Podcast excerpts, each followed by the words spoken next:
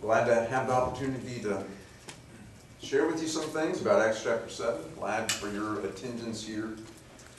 Acts chapter 7, the longest speech in Luke and Acts. I find it to be difficult. So I was talking to some guys just earlier, and they said they appreciated that I said that to them. So I, now I'm saying it to you as well. Maybe you'll appreciate it. I find this to be sort of tough. What, what I find uh, tough about Stephen's speech is um, what I find most tough about, tough about it is the seeming irrelevance of a lot of what he says to the charges that are brought against him. So, in other words, what in the world does this have to do with anything that, that we've been talking about? Why is he now surveying the entire history of Israel? How does that help the situation at all? So, like I say, I find that difficult. I'm not sure that I have the best answer for that for you, uh, but maybe you have some answers for us as well. We can go through it and talk about it, and we'll see what we come up with. Let's go through the, the charges first for, for Stephen. He's been preaching. He's full of the Holy Spirit and he's doing some miracles and he's gotten into some arguments with some fellows from the Freedmen's Synagogue. This is in Acts chapter 6. And they're not capable of answering Stephen's um,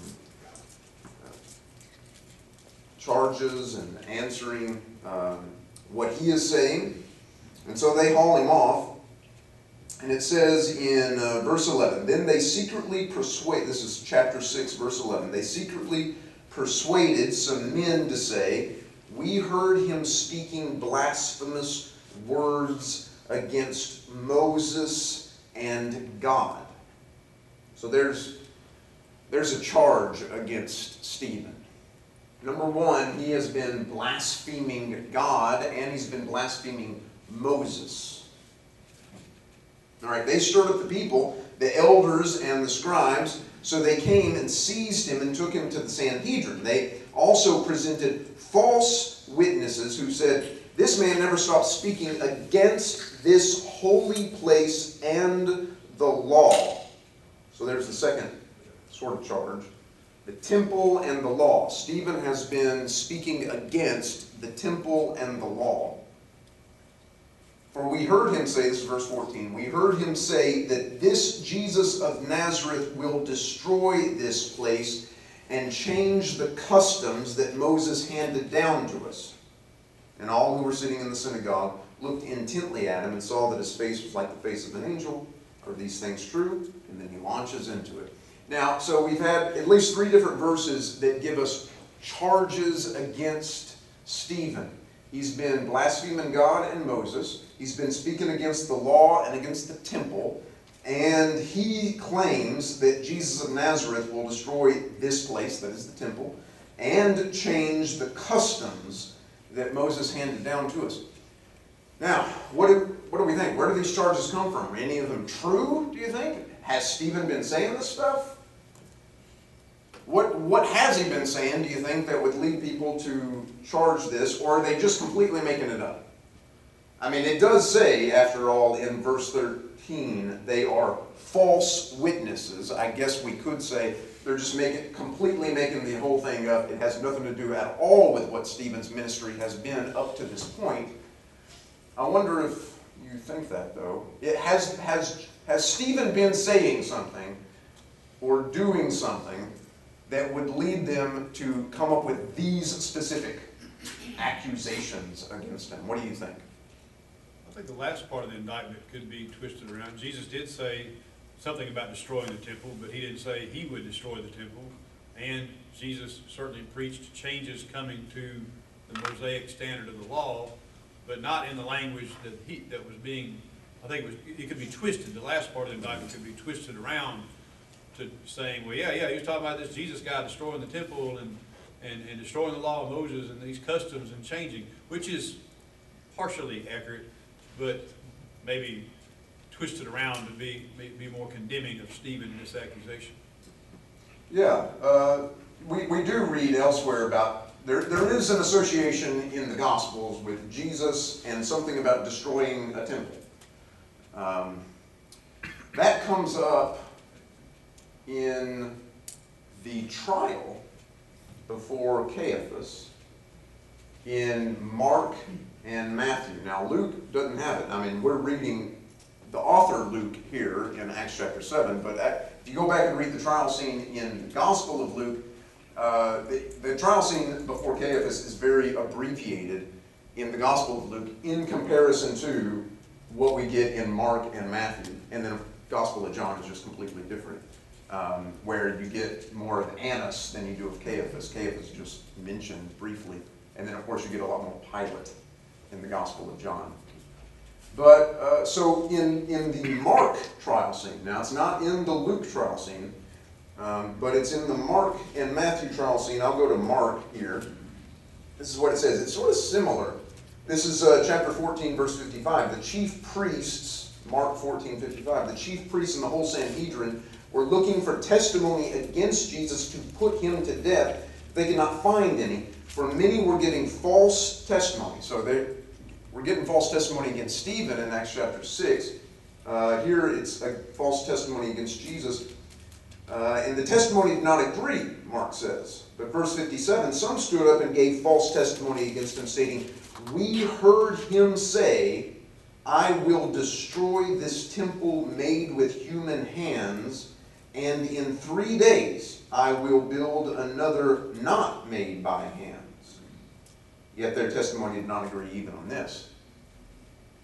Now, actually, in the Gospel of Mark, that is never recorded, right? Jesus, this is the first time we've ever heard of this if we're just reading the Gospel of Mark. Mark does not record Jesus saying he's going to destroy any temple and rebuild a temple or anything like that. So this is the first we've gotten it in the Gospel of Mark. It's the same way in Matthew. You get it in the trial scene in Matthew, uh, but you don't hear about it ever before then. So if you're just reading the Gospel of Mark, I guess you could think, oh, well, these are false witnesses. They're just completely making it up. Jesus never said anything like that. But we've got a little more information, and we've got John chapter 2 stuck in our heads as well, and that needs to be brought in here. And so John chapter 2 uh, presents the, the, the bit about the cleansing of the temple at the time of Passover, and it says here in verse 18 So the Jews replied to him, What sign will you show us for doing these things? Jesus answered, Destroy this temple, and I will raise it up in three days. Now, he's, he's at the temple at the time. So they would, I suppose, naturally think, well, he must be talking about the temple that, you know, however they would phrase it, the temple that Herod built or whatever, this physical building. Destroy this one, and I'm going to raise it up in three days. Of course, we read a little bit later in verse 21, he was speaking about the temple of his body. So, we do have, this is the one place where Jesus actually says um, something about destroying the temple, right? Um, well, the one place. Uh, we should qualify that a little bit. Uh, What else does he say about destroying the temple? Okay, there, there's the other bit about when he's actually talking about the physical building at that point. You think these great stones are, you know, beautiful? Well, there's not. There's going to be a time when not one stone will be left on another. So Jesus did say some things. It's not exactly what's reported about him in Mark in the trial scene, and it's hard to know what Steve. I mean, unfortunately, we don't have the first sermon of Stephen. We only have this defense. So it would be nice to have, like, what has Stephen actually been saying that leads to this particular charge? Uh, could he have been reflecting on that saying of Jesus in John chapter 2 about, you know, the, uh, the temple and what is now the temple is the church and, you know, um, that temple was destroyed and it's and it was raised up? Could it have been something along those lines? Might he have been saying there will come a time when this particular temple would he have said that Jesus is going to do it? I don't know that he would have linked Jesus particularly to destroying the building of the temple, but maybe he's been talking about that. So there is some some sort of validity to the charge in Acts chapter 6, verse 14, although I think as Tim was saying, it seems to have been mangled somewhere, and Luke says it's a false testimony. So that leads credence to the idea that it's mangled somehow. I'd like to know what Stephen was saying. I bet he was saying something about a temple being destroyed, uh, but I, I'm not exactly sure what he was getting at when he said it. It's also interesting at the end of uh, six, seven, that is, the priests are one of the ones that are highlighted Mm. as being obedient, so Yeah. maybe that falls somewhere in there too. Yeah, that's a good thought. Um, temple officials are, uh, are becoming obedient to the gospel. All right, so changing the customs Moses handed down to us, you think Stephen's been saying something about that? Like what?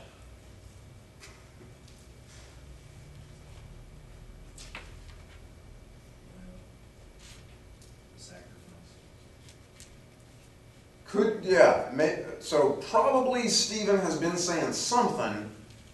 Maybe sacrifices not being necessary, maybe he's been saying that, like Jesus is our once for all sacrifice, we don't need to do this, this was a shadow of things to come. I wish we had what Stephen had been saying, but we have to get at it through these charges. I bet he has been saying something about, maybe about food laws, um, although I'm not real convinced about that because Peter still seems to not be exactly sure about that point. Um, because that comes a few chapters later.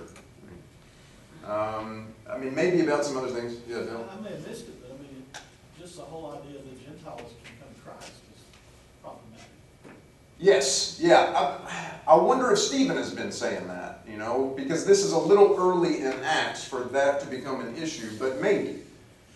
Because it's only in the next chapter that we get an Ethiopian eunuch who was Gentile, maybe? We haven't got Samaritans fully yet. Yeah, we haven't gotten Samaritans yet. Yeah, good, good thought. So maybe he's been talking about the gospel is for all. I'm not sure. I bet he's been saying something uh, that would lead people to think, well, he's changing the customs of Moses. But I, I wish I knew what it was. Um, I mean, our options are maybe sacrifices, maybe something about Gentiles, maybe something about food laws, um, Sabbath is not. maybe, maybe Sabbath, maybe something about the Sabbath. I doubt circumcision. I wouldn't think that. Yeah, you, you wouldn't think bridge yet. circumcision would come up in this discussion yet. Not yet. Right. If uh, he had referred to Jesus and the new covenant, that could have made people nervous. Okay, yeah, maybe so.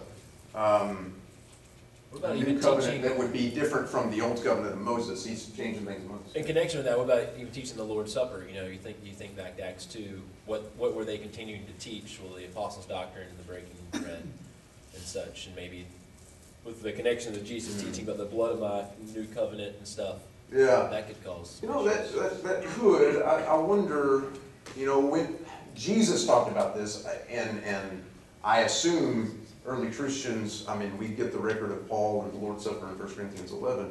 You know, we're going around eating Jesus' flesh and drinking Jesus' blood. You know, what, what do y'all do on Sunday? Well, we drink the blood of Jesus. Well, I mean, there's, it's pretty explicit in the law of Moses. You do not drink blood. That's something you are not supposed to do. And so that could lead to this, you know, they're drinking blood. You know, they're changing the customs of Moses. Yeah. Seemed like the, the challenge of Jesus' own claims that, of messiahship, with, the religious leaders didn't, didn't like that to start with, even though they couldn't really counter his signs and wonders and all that. Uh, even to the end, though, they're still saying he's blaspheming. Yeah, you're, that, you're making a good point that not, not just the fact that Jesus claimed to be Messiah, but the fact that Jesus claimed to be so much more than uh, what was expected to be of a Messiah. That the fact that the, you know, when the Messiah comes, according to Jewish thought, the Messiah is not God in the flesh. And so certainly not worthy of our worship, because we only, you know, you shall worship the Lord your God and serve him only. But these Christians, the, the law of Moses says that, right? Worship God only. These Christians are worshiping this guy that was crucified 40 days ago, however long. I mean, if you're talking about changing the customs of Moses, adding another God to the one you worship, that's changing the custom of Moses right there. So that, that's a good suggestion about what it might have been. Yeah. Just, uh, if he's defending Jesus, Jesus did talk to the woman at the well. It's no longer we, we worshiping in Jerusalem. So Yeah, that's right. That that could be a total destruction of their customs. Yes, yeah, good thought. Um, At fact, the, John chapter four factors into this whole thing about the temple and the contingent nature of the temple, and then also changing the customs of Moses in that sense. I wonder about Jesus, you know, it's interesting, the Hebrew writers, the one who camps out on Jesus' priesthood. Yeah, But Jesus being a priest of the Jews would run so counter to anything in the Torah because only Levites are the priesthood, and, and although Jesus was certainly in the line of the Messiah Yeah, the- he was certainly not in the Levitical priesthood Yeah, line, and I right. wonder if, if, if Stephen had taught anything like that to Jews as he was teaching, because the Hebrew writer aims that at Jews, and we don't see a lot of that message preached to Gentiles about the priesthood of Christ. yeah, you're right, and, and that goes back to the earlier suggestion that a lot of the priests were becoming obedient to the gospel. Uh, but you, you're, it's also good to bring up the point that the only New Testament writing that emphasizes the priesthood of Jesus is the, is Hebrews. And that, that, you know, Jesus is our sacrifice and all this, but the, the idea that he is a priest is not really explicitly brought out, except in, in Hebrews. So would Stephen have been, I mean, it's possible. Ste- Stephen would have been saying, you know, even the priesthood has changed. And Certainly Psalm one ten was a popular text for Christians to camp out in, mostly verse one. Right, uh, the Lord said to my Lord, said at my right hand until I make your enemies a footstool for your feet. It's the writer of Hebrews who emphasizes verse four, um, about the priesthood of Melchizedek. But maybe some other Christians earlier on, maybe Stephen himself, had already seen the connection. Well, if Jesus is the one in verse 1, well, he's also the priest in verse 4, therefore the priesthood has changed and the customs of Moses are different. So we've got a lot of suggestions. Yeah, go ahead. Could you kind of clarify what Stephen is? Is he, I'm assuming he's an Hellenist. He's a Hellenist, right? Yes, I think so, yeah, right. Kind of following on what Dale was talking about, is there an undercurrent of racism here? Ah, um, What about these synagogues that are mentioned? Yeah, I, we don't know anything at all about the synagogue of freedmen. Um, and so, I mean, they're, they're lost from history except in this particular verse. It'd be nice to know some more about them. Yeah, it could be some, I mean, he, racism in this, or culturism, we might say, because, you know, like race, they, Right. they'd all be Jews. Right, Um, but we're the Hebrew Jews and y'all are the Greek Jews and we're sort of, we're the real Jews and y'all are sort of the pretend Jews. Uh, you could imagine something along those lines, yeah. And there's also such a parallel to Jesus in, in this whole chapter. Mm. He is railroaded, uh, the, the two witnesses are called, he's called before the council. Uh, He does differ in that he gives the, the speech, but when he comes, he forget, he forgives. Yeah, Prays you're right. forgiveness, he's martyred. It's, it's so parallel to Jesus. Yeah, yeah, that's a good thought, uh, good. So there, as far as changing the this is all, I think, still in six fourteen, right? Yeah, Jesus is gonna destroy this place, we've talked about what, what that charge may have been based on. He's changing the customs Moses handed down to us, we've got a lot of suggestions, like to know specifically what that was, we don't. Uh, but we've got suggestions for what it might have been. If you go back one verse, we'll, we'll get off of the uh, charges in just a minute, but this man never stopped speaking against this holy place and the law. I think uh, that we've already sort of discussed what that might be based on, because it's similar to verse 14. Blasphemous words against Moses and God, that's in verse 11. What do you think there? Any validity to the idea Stephen's going around blaspheming God? Do you think Stephen was blaspheming God? Anybody? Who thinks Stephen was blaspheming God? Right, I, I think we're, okay. Nobody thinks that's an accurate charge. Maybe if they, if he was blaspheming Moses, then they attach that being God's man and therefore. Yeah, blaspheming. and, uh, and, and we would agree, Moses is giving people the word of God. So if you're, if you're going to say like, something against Moses, that you, it's not a, it's not a long jump to say, well, you are also speaking against God, right? Just like if we're saying, well, you know, cut Romans out of the Bible, you know, Paul wrote that, well, well, Paul gives us the word of God. I mean, if you're going to speak against Paul in a, in a way, you're speaking against the revealed will of God here. So we, yeah, it's not a, it's not a long jump to make that, uh, for that assumption. Um, I think they sense their loss of power though, in Mm. this movement. Because the synagogue of the freedmen, it says, at least in my text, that they were Jews of Cyrene and Alexandria as well as Cilicia and Asia. So they were Jews living in these Mm. outer areas. Um, Sort of, you know, we've come back for this homecoming. And now we're hearing this new movement started, so we're very threatened. You know, we, we Yeah. felt good going back home at least, knowing that Jerusalem was okay, but now Jerusalem's not okay. yeah, right, and so loss of power. Uh, yeah, I think we certainly see that in the Gospels with regard to Jesus and also here in the early chapters of Acts with the apostles. Good. So those are the charges that, oh, uh, one, blasphemous words against Moses and God. We, we could imagine, as I mentioned earlier, the, the idea that these Christians are worshiping Jesus may also have led people to think, well, they're blaspheming, this is blasphemy against God, to worship this crucified man. That's blasphemy against God. So that might have come up as well. So that those are the charges, and so ostensibly, Jesus, uh, Stephen is supposed to answer the charges. Now he does so in what I regard as a sort of peculiar way. Uh, let me say a roundabout way. He doesn't well, no, he doesn't say number one, you know, blasphemy against God. Let me answer that, and then number two, the temple. Here's what I think. He tells this story about Israel, a story they all know. I mean, he's not telling them anything they don't know. Uh, and it takes a while to get to the end. Like I say, this is the longest speech that Luke wrote that we have recorded for us.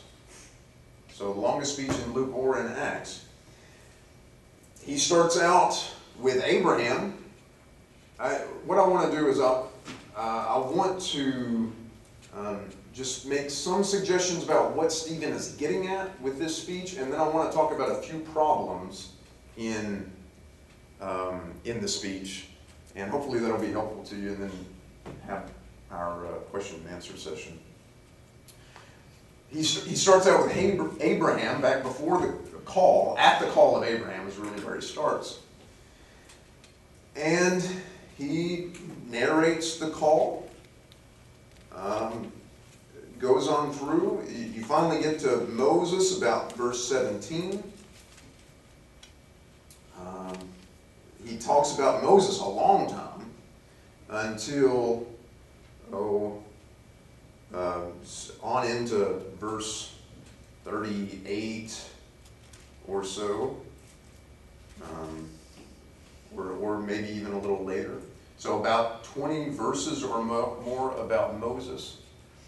I, I think partly what he's doing by telling this long narrative, summarizing Israel's history. First of all, I, I should say, this is not an answer to the charge at all, but um, he is he stands in a long line, uh, a tradition of narrating the history of Israel. Right? We see this all throughout the Old Testament uh, narrations uh, of Israel's history. If you, I mean, Moses himself was involved in it in Deuteronomy one to three he has this long speech where he says, Israelites, this is what we've been up to for the past 40 years.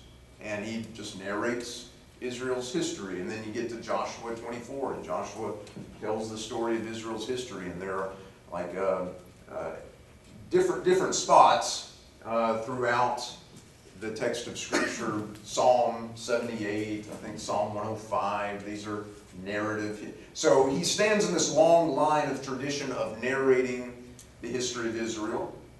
I think one of the things he's doing in this is responding to that first charge blasphemous words against Moses and God. There is nothing in this speech, I think, that could be characterized as blasphemy against God. In fact, he, he magnifies God that God has made certain promises to our ancestors, and God has kept those promises. God speaks and God means what he says. Scripture is the authoritative word of God. I mean, he doesn't come out and say that, but by the way he uses Scripture, it's pretty clear. He gives high respect to Scripture and how God speaks through Scripture. In fact, about the law, particularly, he says, in, he characterizes it with this interesting phrase in verse 38 living oracles. These are living oracles. I, I'm not exactly sure what he means by that. It's the only time in the New Testament those particular words are used. Uh, but it seems to me that he means these you know, continue to speak to us. Uh, these oracles that Moses received from God, they are living in the sense that you know the Word of God is living and active. It, it continues to speak to us. It's relevant to us. It's certainly not irrelevant. It's not. He's not blaspheming it at all or saying it's um, it doesn't apply in our case or we should throw out the law of Moses. He's not at all saying that. Even if there is some validity to the idea that some things are changing, he still gives great amount of respect to Scripture. He quotes Scripture a few times in here. So, as far as the idea of blasphemous words against Moses, it seems to me that the way he uses the, he, he spends 25 verses on Moses, and Moses never comes off as the bad guy. It's pretty clear he gives a great amount of respect to Moses. Um, and so that charge, I think, implicitly is answered in that fashion. Blasphemous words against God the same way. He's, he, the whole speech is about how God keeps his promises. He doesn't come out and say, No, I haven't been blaspheming God, but he illustrates uh, the fact that he gives a great amount of respect and reverence to God through the speech. He, so I, I would say that that's the answer to that charge. It's, it's a little bit roundabout. That's what I find difficult about it, because he doesn't just come out and answer it. Uh, it's roundabout, but it can be related to the charges that he is facing. He also illustrates, now it takes him a while to get there, but he does illustrate in this speech that Israel has a history of rebellion against God. Now, like I say, it takes him a little while to get there because he doesn't really get there until, oh, verses 20, oh, 27, I guess. Um, verse 25, it, he, he's talking about Moses, in, this is uh, Exodus chapter 2, this is uh, where the, the Israelites are mistreating one another. Moses has gone and killed an Egyptian. And Stephen doesn't criticize that action at all in, in this speech. And, uh, and then the next day, you remember the story, there are a couple of Israelites that are in an argument, and Moses tries to intercede. It says in verse 25, he assumed his people would understand that God would give them deliverance through him. But they didn't understand. Now, he doesn't go out and say, you know, I can imagine what it, you know, wink, wink, you know. Um, the, the point being that you know, there's, there was another guy, came a long time later, you know, just a few days ago. He assumed that um, y'all would understand that God is giving deliverance through him. So this is parallel to Jesus here. But, um, but of course they didn't understand. And in verse 27, who appointed you a ruler and a judge over us? Do you want to kill me the same way you killed the Egyptian yesterday? Uh, and, and so he goes on, and Israel has a history of rebellion against God. He, from that point on, he, like I say, it takes him 25 verses to get there, but once he gets there, he sort of stays on it. And Israel, in the rest of the speech, continues to rebel, and, and he brings up the, the golden calf, and he uh, brings up uh, other instances where they rebel against God. So, that's not exactly a charge, answering a charge against him, but it is a point that's relevant to what he's going through at this moment. That you, and, you'll get there, right? You stiff-necked, uncircumcised hearts and ears people. Uh, you know, that's a way to win friends and influence people. Um, but where, where does he get that language? Stiff-necked. Where does he get that language? That's, yeah, because Moses said the exact same thing. I mean, if he, he, you know, the golden calf, if you go back to the Exodus 33, right after the golden calf, Exodus 33, verse 3, verse 5, God says, I'm not going to be with this people anymore. These people are stiff necked. He says it a couple of times there. Or I think Deuteronomy chapter 9, verse 6, uh, stiff, Moses says, stiff necked people, uncircumcised in ears Jeremiah chapter 6, verse 10 calls Israel a people with uncircumcised ears. Chapter Jeremiah chapter 9, verse 26, a people, Israel is a people uncircumcised in heart. So Stephen's just pulling that language straight out of the Old Testament and saying, You are living up to the whole history of Israel. It's led to this moment where you are just like, I mean, they killed the prophets and you do too. That's who you are. And so this, this history of Israel's rebellion, he is emphasizing, is coming true right now. It's being fulfilled by your very actions at this moment. Not just what you did to Jesus, but what you continue to do to his body uh, through your persecution of the apostles and others. And so that's that's one of the things I think. So one of the things Stephen is trying to do is answer the charge blasphemy against God, blasphemy against Moses. That's not true at all. I think another thing he's trying to do is say you are living up to this history of rebellion that your ancestors have illustrated all throughout the Old Testament, and that's coming true right now. And another thing I think he wants to emphasize is the contingent nature of the temple. And that, so there is some validity. I, I don't think he completely says, no, no, that, that, that bit about the temple, that's completely made up. I think he, he is feeding into that. You know, it's true. You might not like me to say it, but it is true that this temple apparatus is no longer as relevant as it used to be. And you know what? It has never been as relevant as you think it is. Because even in the Old Testament, God said, Do you think I can be contained in this house? What do you think? I mean, even the very moment of the dedication of the temple, you remember what Solomon prayed in 1 Kings chapter 8 when he's dedicating the temple. He said, God, I don't pretend that you can be contained in this house. I mean, the highest heavens cannot contain you. So this house is just your sort of a symbol of your dwelling among us. We recognize that.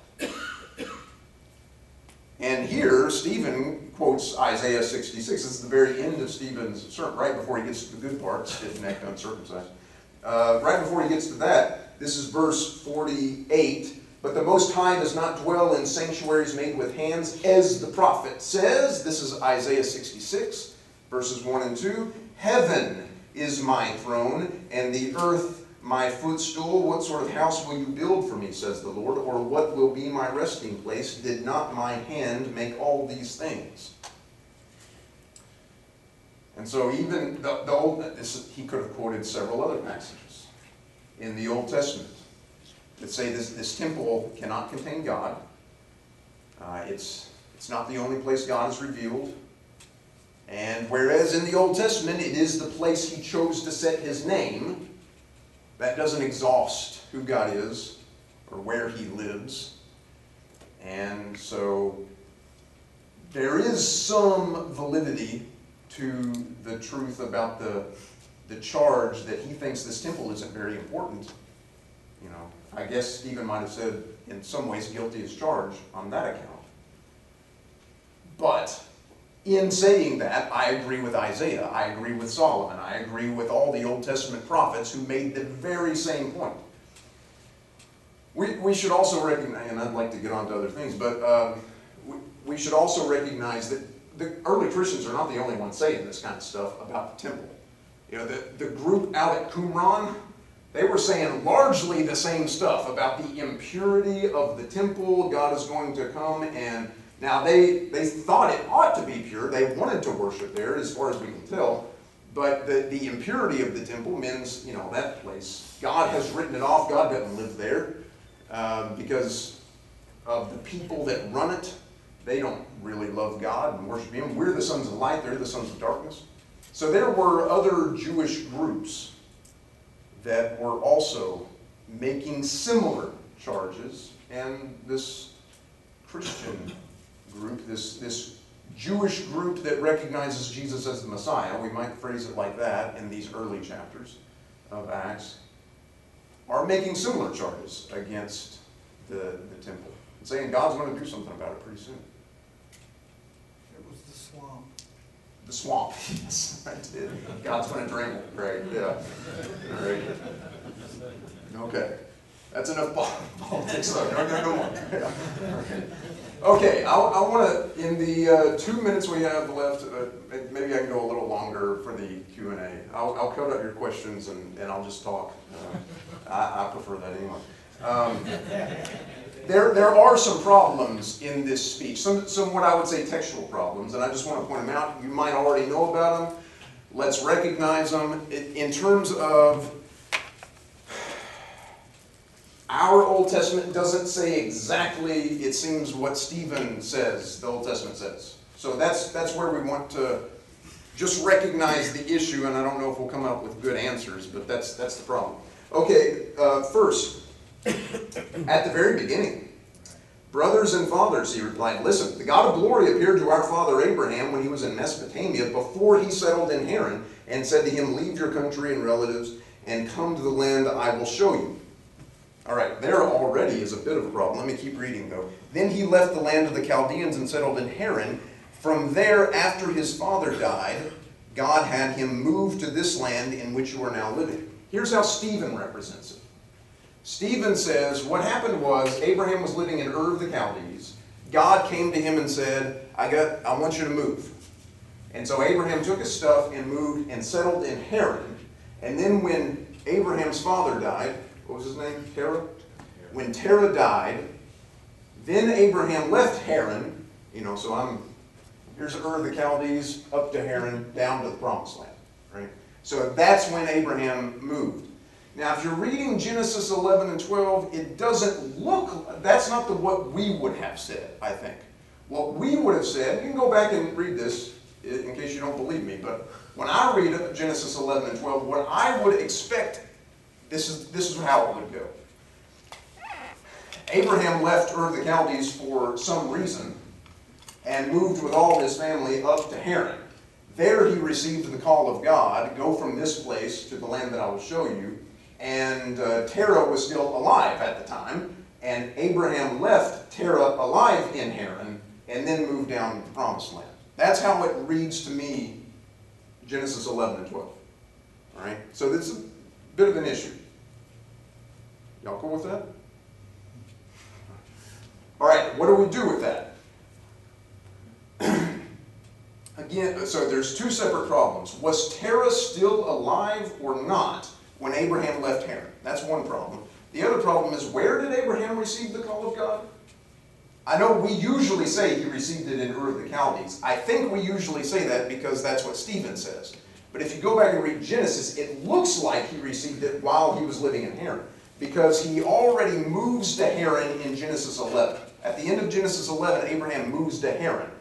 Genesis 12 is, of course, the call of Abraham. Okay?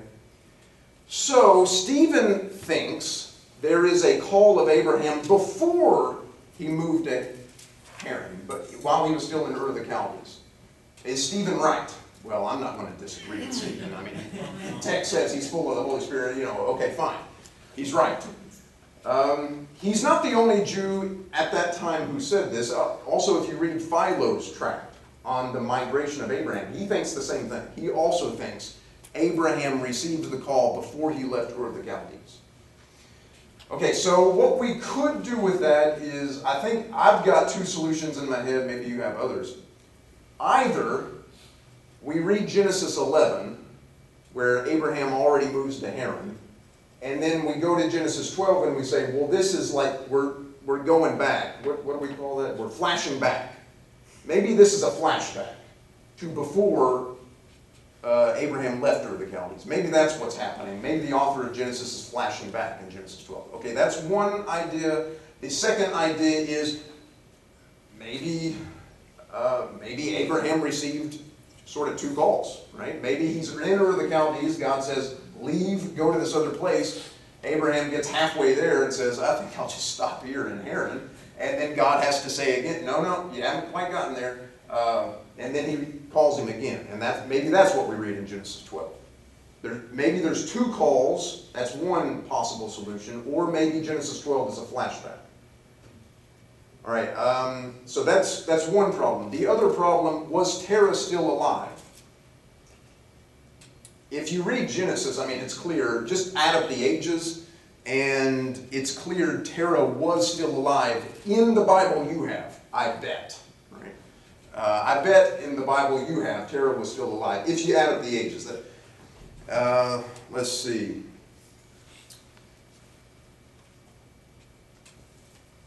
Let me see. What, what is the verse? Let's go back there and read it. This is uh, so Genesis 12, where it says, I think it says Terah died when he was 205 years old. Yeah, eleven thirty-two. Oh, 1132, thank you. Terah lived two, 205 years and died in Haran. Now, if you add up all the ages, it's pretty clear he would still be alive when Abraham left. Now, there, this might be a textual issue. Uh, because other texts, we use the Masoretic text for us. I can explain what that means if anybody wants me to, but I'm going to assume you know what that means. I mean, maybe not everybody does. We, we use the traditional Hebrew text, that's what the Masoretic text is, which says 205 years. There are other texts that say 145 years. Terah was 145 years old when he died. Other, what I'm saying is other Hebrew texts of Genesis uh, that say this, besides the traditional one. Now, if he was 145 when he died, well then, yeah, it looks like he would have died the very year Abraham left. In that case. Now, I don't know what you want to do with that for the text of Genesis, but it seems to me that what we should conclude is Stephen was reading a text that said Terah was 145 when he died. He's not the only one. I can also point to Philo on this as well in his tract on the migration of Abraham said as well that Terah was dead by the time Abraham moved because he was 145 when he died. All right, I, I'm. We can go come back to that if y'all want to ask me anything about that. I mean, it's a it's a tough issue, right? This is not easy, but I want you to be aware of it. Uh, the second uh, issue, well, yeah, second one. How many people went down to Egypt? This is 714. Uh, Stephen says there are 75. How many does your Bible say in the Old Testament? 70. Right? So this is uh, Acts 7.14. Joseph invited his brother Jacob and all his relatives. 75 people in all. Now, if you turn to your Old Testament, uh, you will find that it actually says 70 people went down. This is Genesis 46, verse 27.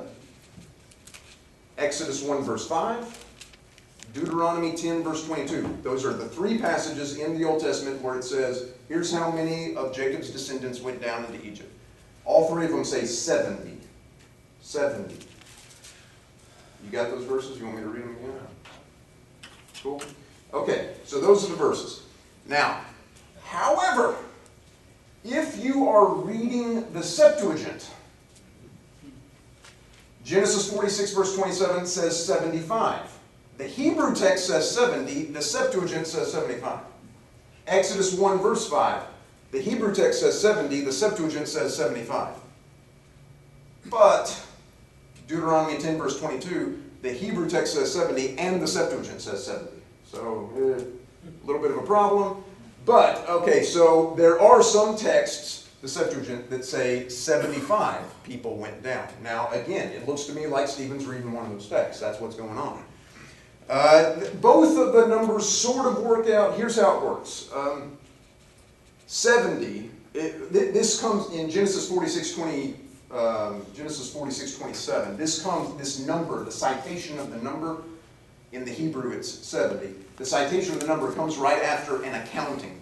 Here's all the people that went down. 66 people are named. Okay, 66 people. And then if you want to get to 70, what you do is you add Jacob, you add Joseph, and you add Ephraim and Manasseh. Okay, voila, you have 70. If you want to get to 75, what you do is you, you get those 66 and then you, you omit Jacob and you omit Joseph and you add the nine sons of Joseph that are mentioned in the Septuagint of Genesis 46, 27. Okay, does that make sense? How that works? So both numbers could be sort of thought of as accurate. It's just two different numbers. And some of them are in the Hebrew text and some of them are in the Septuagint. And it looks like Stephen, as a Hellenist, has been reading the Septuagint. All right, that's the, I, I'm throwing these out. We're not discussing a whole lot, but uh, that can come up maybe in a little bit. There's another, there are a couple of more, right, that I want to point out. Uh, verse 16, chap, uh, Acts chapter 7, verse 16. Well, going back to verse 15. He and our ancestors died there. That is Jacob. Jacob and our ancestors died in Egypt, Stephen says. Okay, we, that's true. Okay, we don't have to worry about that. But verse 16, and were carried back to Shechem and were placed in the tomb that Abraham had bought for a son of silver from the sons of Hamor in Shechem. Eesh. What, what story is Stephen talking about? Cave of Machpelah. The cave of Machpelah, which is not near Shechem. And who did he buy it from? It was the sons of Heth. This is Genesis 23. Now, Stephen's not completely making this up. I mean, th- there is this other story. If you turn to Genesis 33, it's, it's less familiar, but there's this other story in Genesis 33, uh, verse 19. This is talking about Jacob now. I'll, I'll start, this is Genesis 33, verse 18. After Jacob came from Padan Aram, he arrived safely at Shechem in the land of Canaan and camped in front of the city. He purchased a section of the field where he had pitched his tent from the sons of Hamor. It's Jacob who buys this field from the sons of Hamor in Shechem. Shechem's father for a hundred pieces of silver. And he set up an altar there and called it God, the God of Israel. Now, then, if you if you read on, Jacob tells them in Genesis 49, uh, verses 29 to 32, when he's about to die, he tells his sons, "Bury me in the cave of Machpelah." Not the field he himself had built, but the cave that Abraham had bought, had bought, but the cave that Abraham had bought. Okay? And then it says in chapter Genesis chapter 50, verses 12 to 14, they did that. They buried him in the cave of Machpelah. Okay? So the cave of Machpelah was not near Shechem, and it's not bought from the sons of Hamor. It was some other place and bought from the sons of Heth. Now, who was buried? Joseph, when they carried his bones up, this is in Joshua, is it Joshua 24? You're my Joshua man, I think. Joshua 24, right? Uh, is where they carried up the bones of Joseph and buried him in the field by Shechem that was bought by Jacob from the sons of Hamor. Okay? So, if we're reading our Old Testament, these are two separate things. I'm not exactly sure what to do with it, except to say Stephen's painting with a broad brush, and he's just summarizing a lot of history and just. I, I'm not saying he got confused or anything. I'm just saying he wants to cover details really quickly. Okay, that's what I'm saying. Uh, I'm not sure what else to do with it, except to say he's, he's just covering the details real quickly, and uh, he's just summarizing in that sense. Okay, but you might be in a congregation where somebody calls you on it, so I want you to know, well, how it works out in the Old Testament, whatever answer we come up with for why Stephen says it the way he says it. All right, one more problem, and then I'll be done and we can get to the other. Uh, let's see, seven forty-three. This is in the this is in the quotation from Amos. Stephen quotes Amos chapter five to illustrate how rebellious the Israelites have been throughout their history. So this is uh, A- uh, Acts chapter seven, verse forty-two. God turned away and gave them up to worship the stars of heaven as written in the book of the prophets.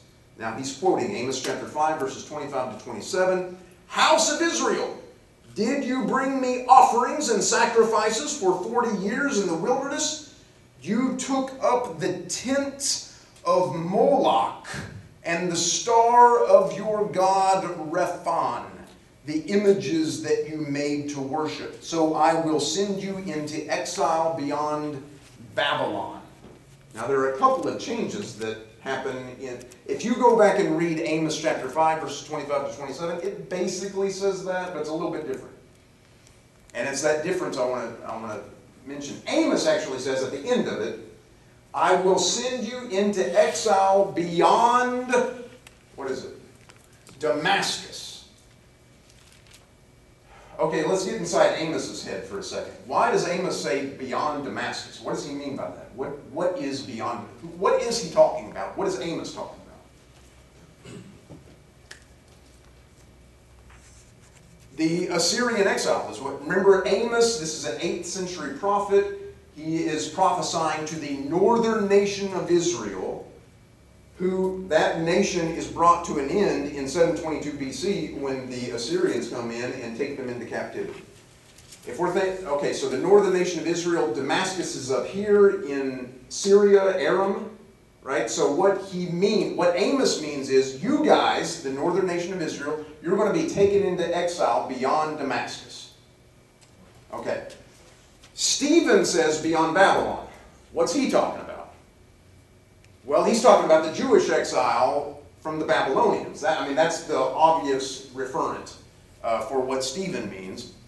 And so it looks like to me he has simply, uh, what, what should I say, made the text relevant to his audience. Okay? Because he's not talking to a bunch of people from the northern nation of Israel. He's talking to a bunch of Jews. And even though Amos himself was talking to the people from the northern nation of Israel, Stephen's not. And so this is not this is not something we find in any text. There is no text of Amos that says beyond Babylon. They all say beyond Damascus. Okay, so this looks like something Stephen himself has done. Now, I don't think he's like changing the text of Scripture. I just think he is, like I say, making the text relevant to his audience. I, you know, if they're, think about who he's talking to, they would have recognized the, the change and what the point of the change was, right? Yes, we were taken into captivity beyond Babylon because of our sins, because God had gotten fed up with us, uh, and He graciously brought us back from that captivity. All right, so that's a change. I think Stephen himself makes that change. There, there's a little bit more, though. If you're reading Amos, Amos uh, 5, maybe it's verse 26. Uh, let, us turn there real quick. Uh, I feel bad about going over time, but it's just cutting into your question time, so maybe I shouldn't feel too bad. Um, okay, Amos 5.26. Tell you what, let's do a little exercise. Who has the ESV?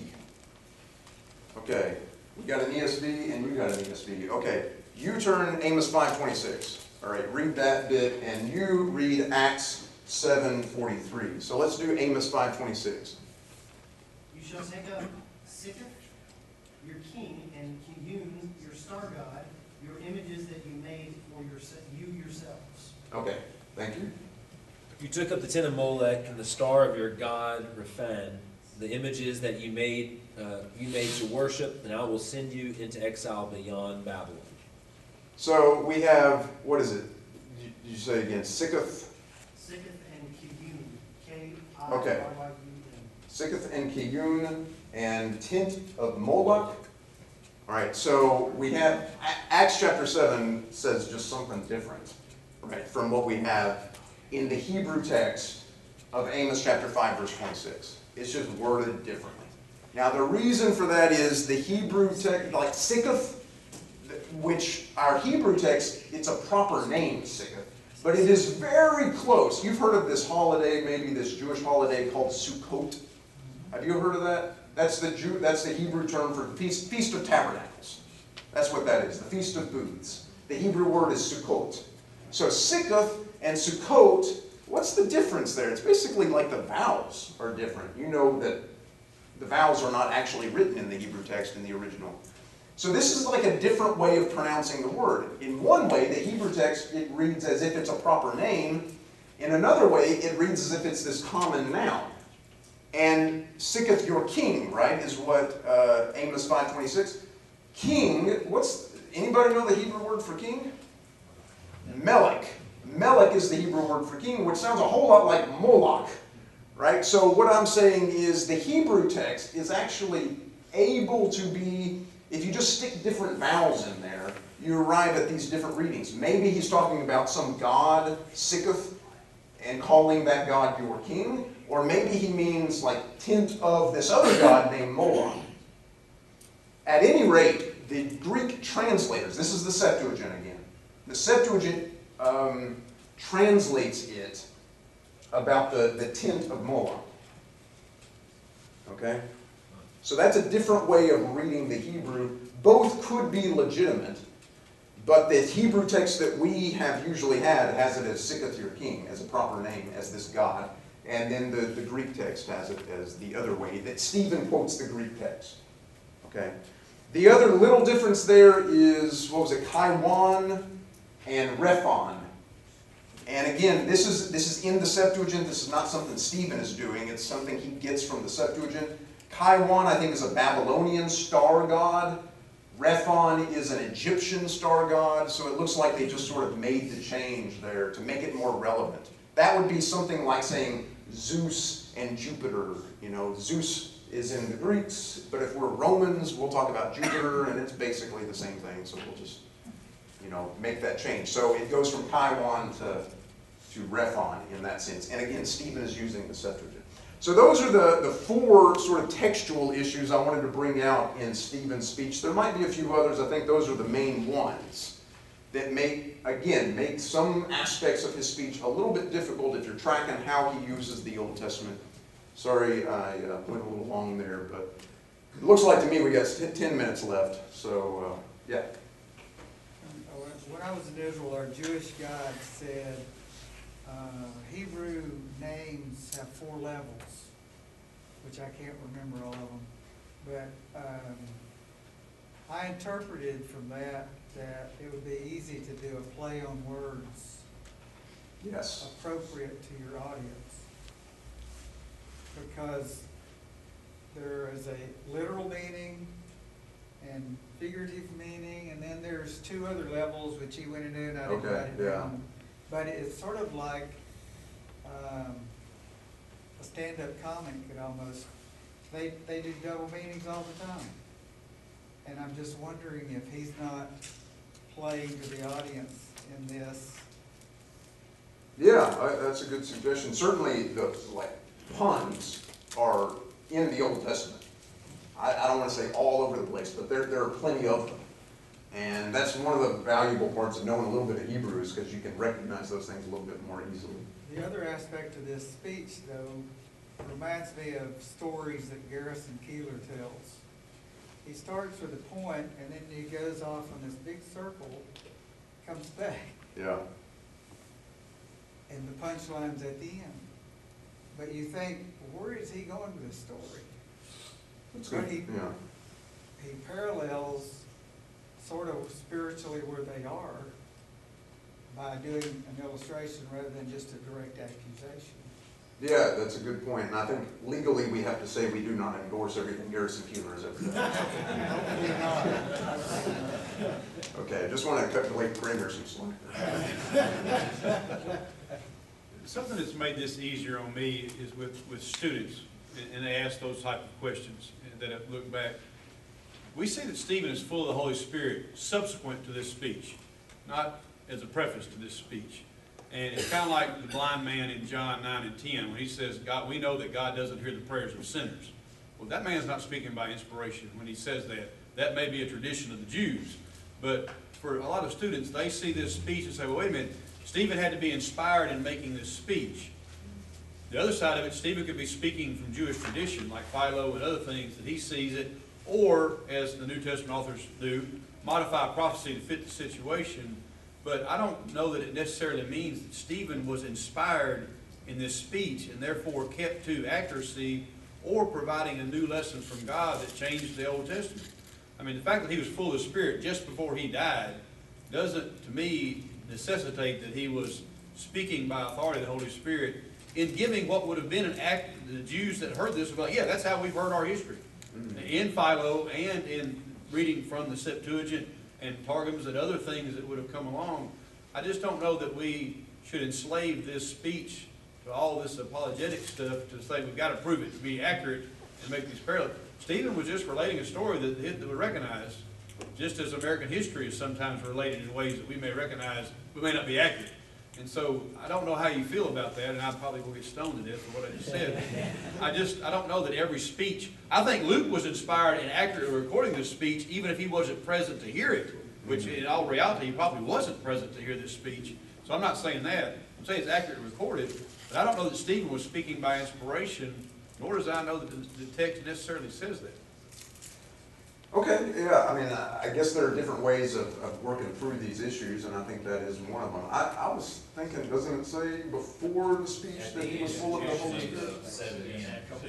Yeah. Oh, okay, okay, so not like maybe immediately, but sort of as a general, Yeah, and I'm not saying he wasn't, I'm just saying that we, we put that as a preface to the speech, and it's Yeah, really a okay. subject to the speech. yeah, maybe so. I, I do feel like, though, that Luke presents this speech, I mean, I, I think it would be surprising to Luke to learn that, uh, there are things in here that, uh, we can't exactly agree with Luke. I, it seems to me just the way that, you know, it's the longest speech in Luke Acts. Luke himself, it seems to me, thinks, you know, he thinks this is important and, um, I, like I say, I think he would be surprised to learn that there are things we can't agree with, which, which makes me a little hesitant to go the route you're saying. Does that make sense? Oh, I think Luke would have thought that history was very accurate. That he would probably agreed with everything. All right, I guess, yeah, how the Holy Spirit relates to what Luke thought, Yeah. then, But I'm yeah, probably wrong. it's a little, you probably are, yeah. Hey, where there's, where there's two Jews, there's two opinions. Yeah, yeah, yeah, yeah, you're, like Tevye says in Fiddler on the Roof, you're right and you're right, and they can't both be right, well, you're right too, yeah. I was, I was just gonna, um, also we gotta realize that Luke may not be, more than likely is not, recording word for word exactly what Stephen said. Like, I don't think he recorded word for word necessarily everything that Peter said back in Acts two. And so there may be some more explanation about beyond Babylon when he says those things. I think, uh, Luke's recording what we need to know, but Yeah, like I mean, that's historians true. don't always give a verbatim transcript when they are even recording history. They say, well, this is what he talked about, and this is, maybe that's some of it. in Yeah, yeah, just to highlight that point, that it, it's not necessarily a direct transcript of everything Stephen said, because, I mean, it's the longest speech in Luke Acts. But, I mean, It's still really, very long. If you read through it, what does it take you, four minutes? I mean, it's not like a, a full-blown sermon. Uh, so, yeah, you're right, that it, it's, more you know, some, sometimes the epistle of the Hebrews is, you know, classified as, as a homily, as a sermon. You read through that, hey, that's forty-five minutes, that's, that's more like it.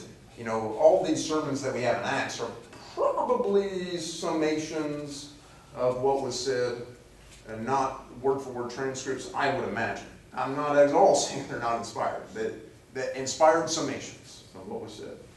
Did you want to say anything else, or is that? No, I- yeah, I was, that's okay. just because, you know, he may have explained more things than, than we give him credit for, and, Yeah, the historical Stephen, in that context, may Exactly. probably said more stuff right, that would help us to understand. understand And what maybe he's getting understand the argument that was against him, maybe understand what he's saying here and all those things, Yeah. but Yeah, It's not that's a privy good to point. Yes. Is it a safe assumption that when, when uh, Stephen substitutes Babylon for Damascus, that his audience would have been familiar enough with the passage to know what he was doing and accept it, you know, that he's not trying to put something over on them, he's doing a little bit of, uh, you know, making it relevant and Mhm. people understand they're not being duped. Oh, yeah, I see how that could connect. Is that- I, I think that's a good suggestion, that, I mean, when we think about who his audience was, I mean, he's dragged before the Sanhedrin, for Pete's sake. Uh, I mean, if anyone should know scripture, it should be these guys. I would imagine they have studied Amos a time or two. And, uh, so, yeah, uh, you know, we might, it might be hard to judge. What did those people in Acts chapter two, the audience, what would they have known? I mean, there's so many of them, and I mean, that might have been hard to judge as far as scripture. But these particular guys in Acts chapter 7, they should know their scripture better than anybody. And so it, it does seem to me, this is not a case where, where, I mean, why would he even dupe them in this way? What would he hope to accomplish by? Uh, so that doesn't quite make sense either. But it seems to me that he's, he's making the text relevant in a way that they would recognize the change and recognize the point of the change. Right? That Amos was actually talking to the northern tribes, but Stephen is, is making this relevant to us who were, our ancestors were exiled to Babylon and that kind of thing. So, yeah, that's the way I look at this. I, I would like to know for sure, and unfortunately, we can't know exactly why that word appears where it does. But that seems to me a pretty good suggestion.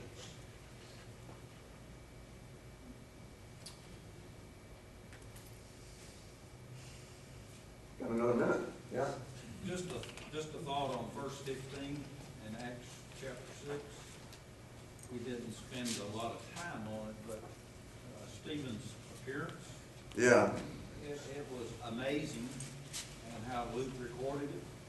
Uh, they knew they were dealing with the real deal here because that's what happened to Moses. Oh, okay, yeah, I, I hadn't made that connection. You're thinking of the, the glowing of the face. Yeah, yeah, I guess that might be what Luke is thinking about in describing his appearance in this way, that if Moses would come down from the mountain, and his face would glow. Yeah, that's a, that's a good suggestion, thank you. All right, anything else? Well, hope it was helpful. Thank you for your attention, your feedback. I enjoyed the, uh, give and take.